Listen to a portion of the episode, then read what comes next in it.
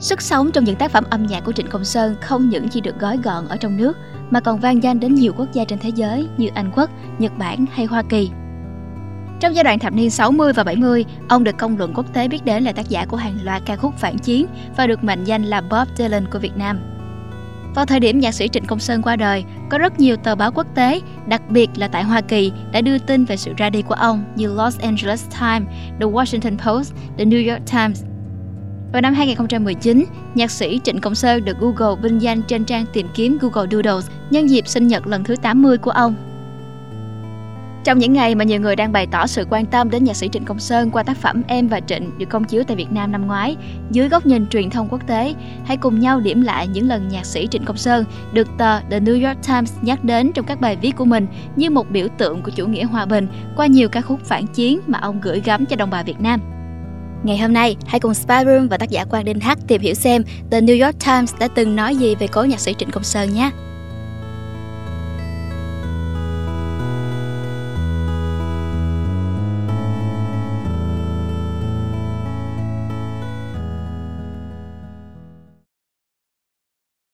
Năm 1968, một nghệ sĩ guitar Việt Nam kể về nỗi buồn của chiến tranh.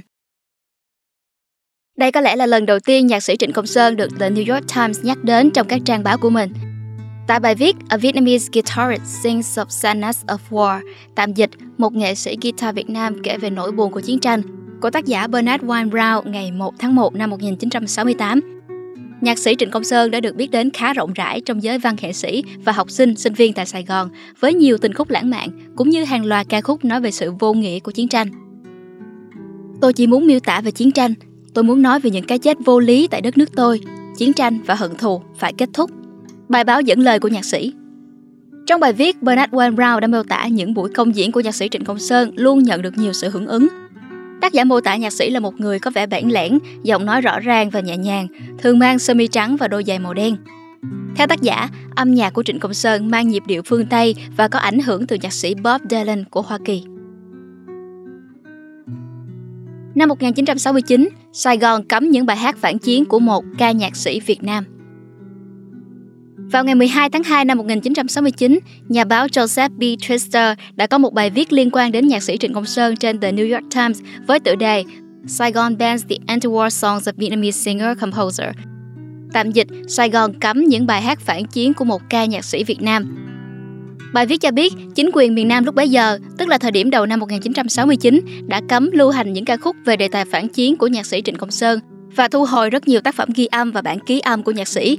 Việc làm này không hề có một lời giải thích thỏa đáng nào. Bài báo dẫn lời nhạc sĩ Tôi không hiểu vì sao tôi phải im lặng. Thật lòng mà nói, tôi phản đối chiến tranh. Tôi không muốn làm những điều mà người khác đã làm. Làm rõ sự khác nhau giữa chiến tranh chính nghĩa và phi nghĩa. Cuộc chiến nào cũng đem lại chết chóc và hủy diệt. Tôi phản đối chiến tranh. Tại sao tôi phải im lặng? Tác giả cho biết dù âm nhạc của nhạc sĩ bị cấm trên radio và truyền hình ông vẫn tiếp tục công diễn cùng với cây guitar của mình. Âm nhạc của ông giàu cảm xúc, lay động lòng người. Các tác phẩm của Trịnh Công Sơn mang hơi thở phương Tây lúc bấy giờ và có sự ảnh hưởng từ Bob Dylan và John Bass. Năm 1970, người anh hùng trẻ tuổi tại Việt Nam phản bác chiến tranh.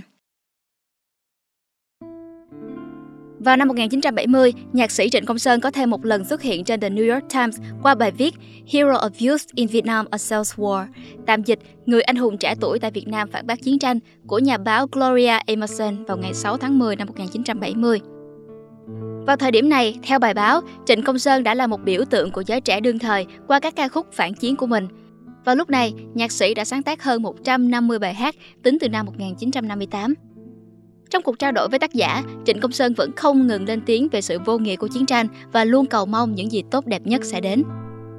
Nhạc sĩ bắt đầu viết 30 ca khúc phản chiến vào năm 1965 và có được nhiều danh tiếng trong 3 năm đó, đặc biệt là với các sinh viên Nhật Bản. Trong thời gian bị chính quyền miền Nam hạn chế tự do âm nhạc, ông đã từng bị yêu cầu viết lời giải thích cho từng ca khúc phản chiến để khán giả radio và truyền hình được khai tỏ nhiều hơn. Nhưng nhạc sĩ đã từ chối và cho rằng ông không có trách nhiệm giải thích. Dù khá nổi tiếng thời điểm này, Trịnh Công Sơn vẫn rất nghèo khi không có một dàn âm thanh của riêng mình và không có lưu giữ bất kỳ đĩa hát hoặc băng ghi âm nào. Năm cuốn sách về nhạc và lời của ông đã được xuất bản với số lượng bán ra ước tính từ 50.000 tới 80.000 bản, chưa kể đến những bản thu băng cũng được bán rộng rãi, nhưng ông không nhận được tiền bản quyền. Tác giả còn cho biết những bài hát mới nhất của ông trong thời điểm này mang chủ đề xã hội mạnh mẽ. Và cô ca sĩ Khánh Ly, lúc này mới 23 tuổi, là người luôn đồng hành trong âm nhạc cùng với ông khắp miền Nam. Năm 1993, nhà thơ Việt Nam hát một bài ca về sự bền bỉ. 23 năm kể từ bài viết năm 1970, nhạc sĩ Trịnh Công Sơn lại có dịp xuất hiện trên The New York Times qua bài viết Việt Nam Poet Sings a Song of Endurance, tạm dịch, nhà thơ Việt Nam hát một bài ca về sự bền bỉ của nhà báo Harry Camp vào ngày 4 tháng 4 năm 1993. Một lần nữa, The New York Times khắc họa Trịnh Công Sơn với hình ảnh của một niềm khát khao hòa bình của một đất nước bị chia cắt, người đã hát về nỗi buồn của chiến tranh giữa những người anh em cùng với nỗi đau của những người mẹ và người thân. Bài báo kể lại về những giai đoạn trước đó của nhạc sĩ với nhiều khó khăn khác nhau, nhưng vẫn được xem là tiếng nói của giới trẻ qua thời gian. Ngày hôm nay, Việt Nam đã hòa bình và thống nhất. Điều này là điều quan trọng nhất đối với nhạc sĩ. Năm 1995, người nhạc sĩ 40 năm là trái tim của Việt Nam. Vào ngày 18 tháng 10 năm 1995, trên The New York Times, nhà báo John Leyden đã miêu tả Trịnh Công Sơn là trái tim của Việt Nam trong 40 năm qua qua bài viết Songwriters 40 Years as Heart of Vietnam. Đây là thời điểm mà Việt Nam và Hoa Kỳ đã chính thức bình thường hóa quan hệ ngoại giao giữa hai nước. Theo tác giả bài viết, nếu Chủ tịch Hồ Chí Minh là biểu tượng cho tâm hồn Việt Nam với lòng quyết tâm và ý chí sắt đá làm nên chiến thắng trong các cuộc chiến tranh, thì Trịnh Công Sơn chính là trái tim của Việt Nam dù có khoảng thời gian mà âm nhạc của Trịnh Công Sơn bị cấm vì bị cho là hủy hoại ý chí chiến đấu, những ca khúc của ông đã thống nhất đất nước theo cách mà chiến tranh và chính trị không bao giờ có thể làm được. Ai cũng yêu thích các ca khúc của ông, dù là miền Bắc hay miền Nam. Ngay cả với những người Việt sống lưu vong, Trịnh Công Sơn được xem là đã gửi gắm những khao khát và ký ức của họ trong các bài hát. Ngô Văn Tao, một người bạn và là một nhà thơ đã từng làm việc với nhạc sĩ cho biết, nếu bắt gặp bất kỳ người Việt Nam nào trên đường phố, họ sẽ có thể đọc thuộc lòng một số bài hát của anh Sơn. Từ những năm 1960, Trịnh Công Sơn đã được biết đến rộng rãi trong giới sinh viên tại Sài Gòn và được gọi là Bob Dylan của Việt Nam. Dù trong thời gian này, các tác phẩm mới của nhạc sĩ vẫn được yêu thích, nhưng với hầu hết các thế hệ người Việt, ông chính là đại diện cho thời gian thập niên 1960. Sinh ra vào năm 1939 tại Huế, miền Trung Việt Nam, Trịnh Công Sơn được giáo dục với sự kết hợp giữa nền giáo dục truyền thống của Pháp và nền Phật giáo Việt Nam, chủ yếu là nghiên cứu văn học và nghệ thuật. Năm tháng tuổi trẻ của ông đã chứng kiến sự ác liệt dữ dội của chiến tranh, điều khiến cho ông trở thành một người luôn căm ghét chiến tranh. Trong những năm 1960 và 1970, những ca khúc thơ mộng và u sầu của ông được đón nhận bởi mọi người Việt Nam ở cả hai phía của cuộc chiến. Những câu chuyện về tình yêu, sự khao khát hòa bình là liều thuốc cần thiết cho hiện thực khắc nghiệt của chiến tranh lúc bấy giờ. Trong một cuộc phỏng vấn, ông đã trầm ngâm về hơn 40 năm như là một người viết lịch sử cho cảm xúc của người Việt. Ông nói, có quá nhiều nỗi buồn ở Việt Nam. Khi được hỏi lý do lựa chọn ở lại Việt Nam thay vì ra đi như nhiều người khác, ông nói, Việt Nam là nơi duy nhất tôi có thể sống và sáng tạo âm nhạc. Ở nước ngoài, tôi không nghe thấy tiếng nhạc trong đầu, không nghe những bài thơ tôi viết ra. Tôi thích ở nước ngoài, nhưng nếu tôi ở xa quá, tôi khô héo và chết.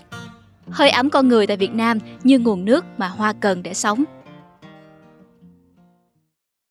Năm 2001, Trịnh Công Sơn, 62 tuổi, người khuấy động Việt Nam với các bài hát phản chiến. Đây là lần cuối cùng mà The New York Times đưa tin về nhạc sĩ Trịnh Công Sơn, chỉ vài ngày sau khi ông qua đời. Bài viết do nhà báo Seth Mardens thực hiện với tiêu đề Trịnh Công Sơn 62 Stir Vietnam with War Protest Songs Tạm dịch, Trịnh Công Sơn, 62 tuổi, người khuấy động Việt Nam với các bài hát phản chiến và được đăng tải vào ngày 5 tháng 4 năm 2001. Bài viết đã đưa tin về sự ra đi của nhạc sĩ Trịnh Công Sơn và cũng kể lại câu chuyện cuộc đời của ông và ảnh hưởng của những ca khúc do ông sáng tác với các thế hệ người Việt Nam. Sự chân thật, hồn nhiên và vẻ đẹp trong các bài hát của ông là lý do làm cho âm nhạc của ông luôn trường tồn và được nhiều thế hệ đón nhận.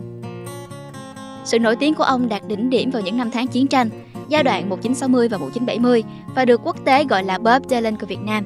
Ông hát về nỗi buồn chiến tranh và khao khát hòa bình trên một đất nước bị chia cắt. Trong những năm cuối đời, ông tham gia hội họa và vẫn sáng tác.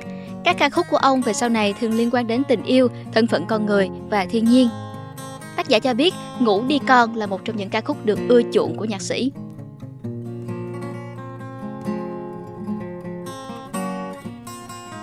Và vừa rồi là những góc nhìn của tờ The New York Times về nhạc sĩ Trịnh Công Sơn trong gần 4 thập kỷ.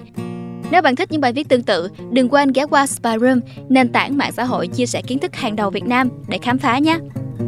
Còn bây giờ thì cảm ơn vì đã xem. Xin chào và hẹn gặp lại.